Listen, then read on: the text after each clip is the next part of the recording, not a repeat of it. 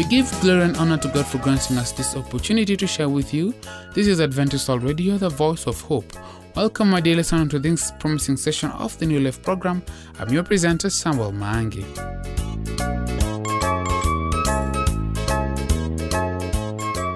Pastor Kigondo Ndwiga is on standby with a family of segment today. He will talk about the Ten Commandments of marriage. Brother Steve Rondo will also be joining us during the Bible session to talk about stewardship of punishment. Lunga Lunga Church Choir will start us off with the song Mikono Safi. Enjoy.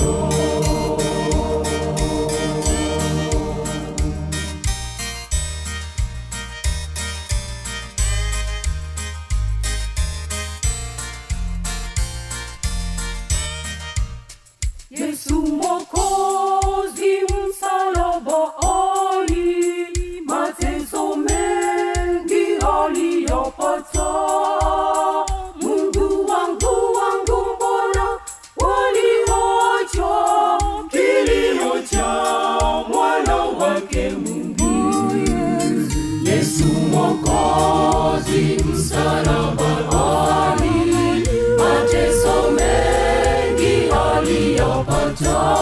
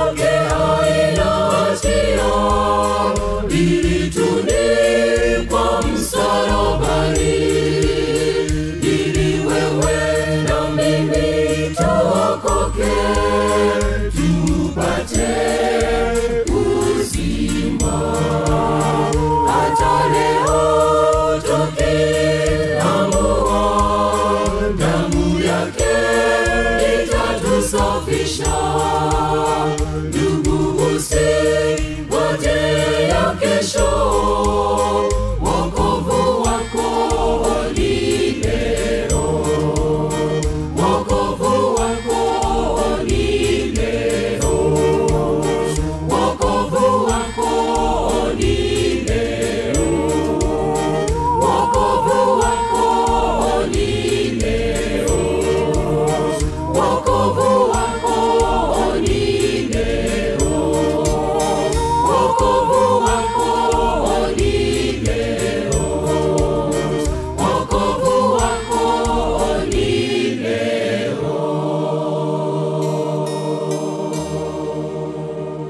This is Adventist Radio, the voice of hope. It is now time for the family of segment. Join me as I welcome Pastor Kigundu. Be blessed.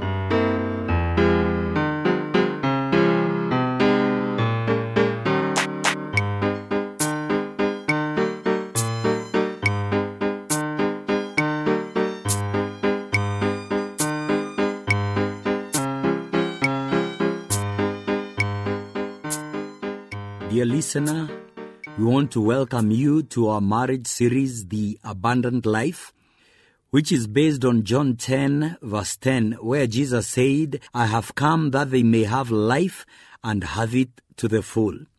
As I have shared with you before, my conviction is that this full life, this abundant life, applies to our marriages as well. And today I want us to look at five of the ten commandments for marriage.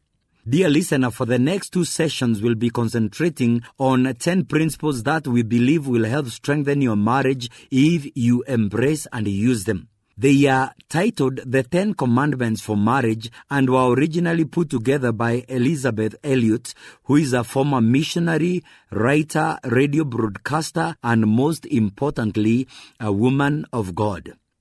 Dear listener, I pray that you'll find these commandments inspiring and helpful. Commandment number one respect the image of God in the other person. This other person Elizabeth was referring to, of course, is your spouse. Your spouse may not always allow God's image to shine and bless your marital relationship. But remember, he or she was originally created in the image of God, as recorded in Genesis 1 verse 26, and deep within their hearts, there are at least a remnant of that image somewhere. If you can't immediately see God's image within your spouse, ask God to help you to see with His eyes rather than yours, and then search for them as if looking for gold.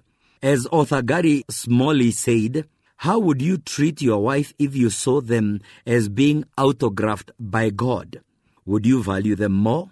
Would you try harder to understand and help them? Respect the image of God in your spouse and see what God can do in and through the efforts you put forth. You'll be blessed for it by God Himself. Finally, all of you live in harmony with one another. Be sympathetic, love as brothers, be compassionate and humble. Do not repay evil with evil or insult with insult, but with blessing, because to these you are called, so that you may inherit a blessing. That is recorded in 1 Peter 3, verse 8 and 9. Commandment number 2. Remember that God has given you a gift in your spouse. Well, some gifts bring immediate joy, and others enrich our lives in ways that we don't immediately see or appreciate. Others bring both immediate and eventual benefits. This can be true of your spouse. You may love him or her right from the start, which brings you immediate joy. Yet once the honeymoon stage is over, you wonder what good you could ever enjoy in your relationship again. But God can use even those times to move us to grow stronger in character, which will bring eventual benefits. Dr. Tony and Kim Moore, in their book Your Spouse is Not Your Problem, said, Marriage is not a lifeless institution, nor does it simply contain the lives of the male and female who enter into it. Marriage is a vehicle fueled by the life of God. It has a driver, the Holy Spirit. It has a destination, the character of Jesus Christ. That's why James uh, 1 verse 2 and 4 says, Consider it pure joy, my brothers, whenever you face trials of many kinds, because you know that the testing of your faith develops perseverance. Perseverance must finish its work so that you may be mature and complete, not lacking anything. Commandment number three love always means sacrifice. Jesus himself set the example for us all in laying down his life for us. That's why in Ephesians 5 verse 1 to 2 we are told, Be imitators of God as dearly loved children and live a life of love, just as Christ loved us and gave himself up for us as a fragrant offering and sacrifice to God. Ephesians 5 verse 21 says, Submit to one another out of reverence for Christ. And so ask yourself, dear listener, how you can apply these verses in your marriage. Commandment number four relinquish your rights. That's a really tough one, especially in today's me first world, because we can get lured into thinking that our rights and our happiness is what is most important. But Jesus Christ also lived in a tough world and still he gave up his rights for the betterment of others, including you and your spouse. And I dare say that is an example for all of us to follow. Read Philippians 2 verse 5 and 8 and in it you can see where Christ himself, who had every right there ever could be to put himself first, emptied himself of all that would stand in the way of showing his love for us to the glory of God. We are told to have this same attitude. In doing so, others around will notice that the love you show isn't like that which the world gives. First Peter 2 verse 12 says, Live such good lives among the pagans. Though they accuse you of doing wrong, they may see your good deeds and glorify God on the day He visits us. The last commandment for today is commandment number five. It says, Let each esteem the other better than him or herself. This is an area that we really see lacking in most married couples. Philippians 2 verse 3 and 4 says to do nothing out of selfish ambition or vain conceit, but in humility consider others better than yourselves. Each of you should not look only to your own interests, but also to the interest of others. Now, that's a tough thing to do. It comes natural to want to put my interest above those of my spouse. But it goes back to remembering that God has entrusted me to be his colleague in showing love to my spouse. That doesn't mean that I am to erase my own opinions or interests, but it does mean that I am not to let my own selfish ambitions take over and erase or downplay the importance of my spouse's. In God's economy, I am to value my spouse's needs over my own. Every one of these commandments are difficult to carry out, but they are worth the results if you take them seriously. It's like what John Buck said in the foreword of the book, Just How Married Do You Want to Be? He said, Marriage is easy if you are a perfect person married to another perfect person. For the rest of us imperfect people, marriage feels a lot more like God's gym. We all want health and fitness and loving strength. But as we soon realized after getting married 19 years ago, this doesn't come without training and hard work. Most couples today put more effort into staying in shape physically than training to be a partner that can make love last.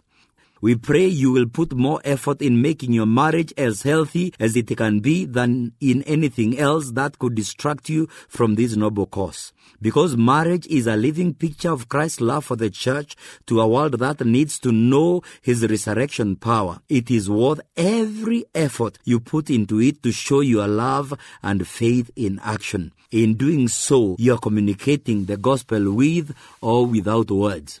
Dear listener, we will continue with the next five commandments of marriage in the next presentations. Blessings in Christ. May the Lord richly bless your marriage.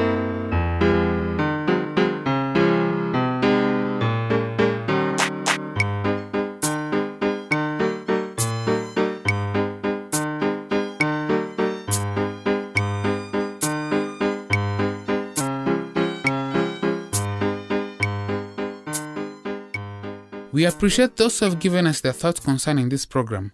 We are here just for you.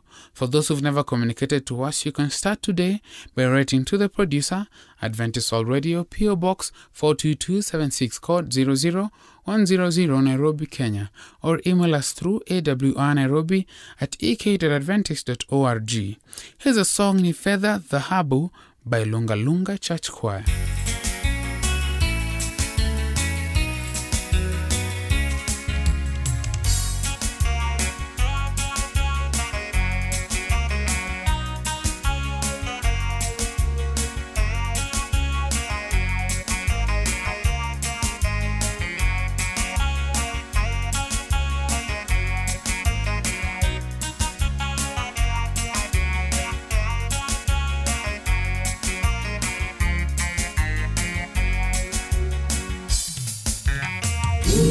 Fedha, dhahabu ni vyake Mungu. Hata uhai tulio nao twapata kwake. Ni fedha, dhahabu tulivyo navyo ni vyake Mungu. Hata uhai tulio nao twapata kwake. Twahitaji mibaraka toka kwake Mungu. Tumjaribu Mungu kwa matoleo atubariki. Twahitaji mibaraka toka kwake Mungu. Tumjaribu Mungu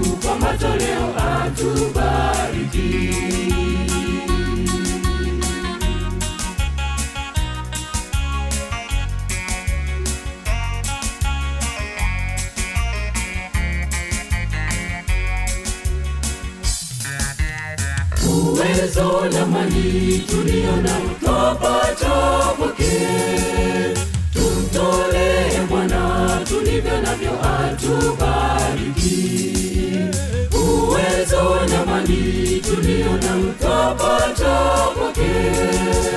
Tumtolee Bwana tulivyo navyo atubariki. Twahitaji mibaraka toka kwake Mungu. Tumjaribu Mungu kwa matoleo atubariki. Twahitaji mibaraka toka kwake Mungu. Tumjaribu Mungu leo hatubariki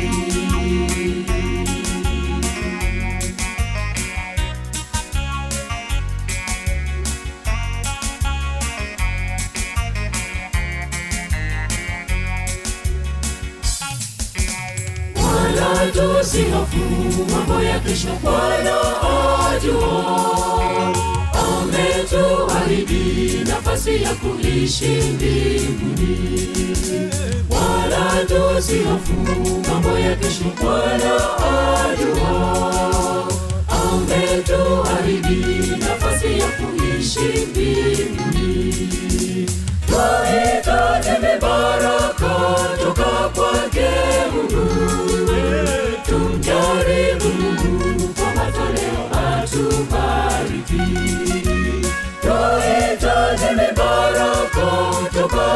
toka Mungu. Tumjaribu Mungu kwa matoleo atubariki. Twahitaji mibaraka toka kwake Mungu. Tumjaribu Mungu kwa matoleo atubariki.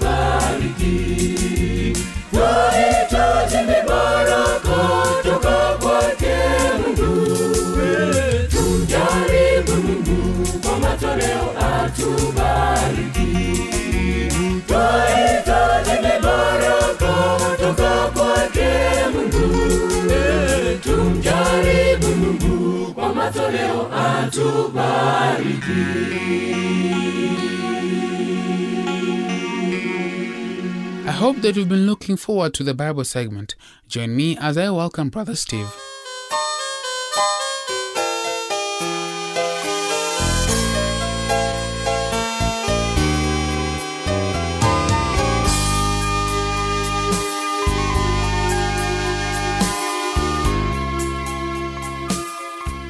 Stewardship of punishment. Our key text comes from the book of Leviticus, chapter 24, verses 19 to 20. I will read. Anyone injures his neighbor, whatever he has done must be done to him. Fracture for fracture, eye for eye, tooth for tooth. As he has injured the other, so is he to be injured. God never meant tit for tat in this passage. Punishment to be harsh, the principle of an eye for an eye, was actually intended to restrain revenge. In practical terms, if I slapped you on the cheek, you wouldn't be free to both slap my cheek and kick my shin. Jesus, New Testament formula for turn the other cheek, must have sounded extreme in the days of his ministry on earth. Accustomed as we are to live to this language, we no longer consider Jesus' mandate radical, just easy to ignore. In the words of Ambrose, an ancient church father, says, What better pattern of righteousness is there than the divine? For the Son of God says, Love your enemies, and again, pray for those who persecute you. He so far removes from the perfect the desire for vengeance that he commands charity for those who do them harm. For if you seek revenge, you know that the unrighteous is punished more severely by his own convictions than by the severity of his judges. Opinions about punishment in our day have become convoluted. Evangelical leader Charles Colson reflects on the situation in the following paragraphs.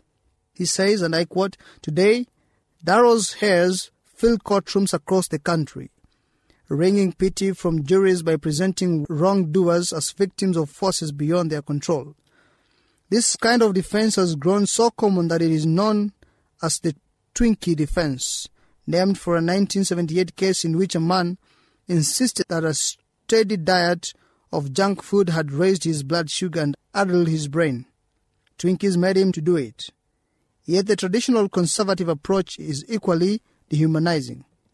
For it, propose that crime increases when the benefits of criminal behavior outweigh the cost of punishment. Therefore, the solution is harsher punishments and longer sentences.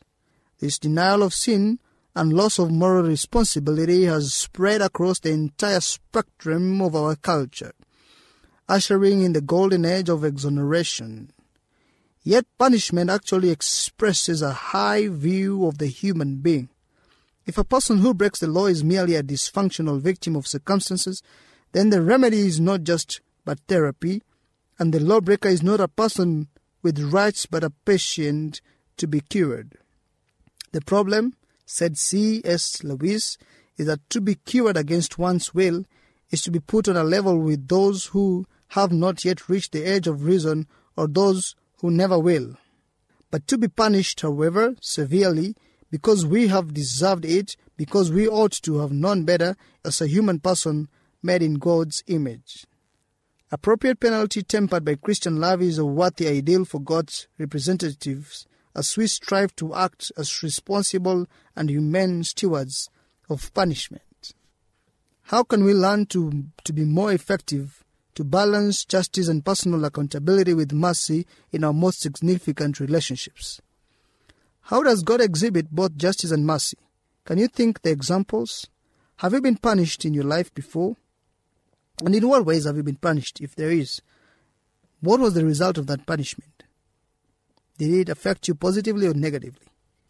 Let us pray about this. Lord God in heaven, I aspire to exhibit both justice and mercy in my own life. Help me to learn between the two things, so that, Lord, as I punish people, it is not supposed to be vengeance, but, Lord, driven by love for them.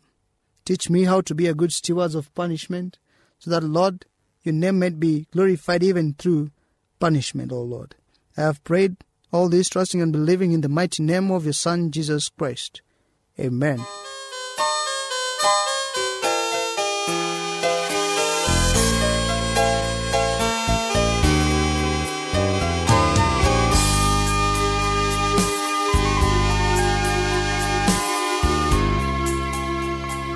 It has been nice having your company. In case you have any views, comments, or questions about the show, please send them to the producer, Adventist World Radio, PO Box 42276, code 00100 Nairobi, Kenya, or email us through awrnairobi at ek.adventist.org. Until next time, I have been your presenter, Samuel Maangi.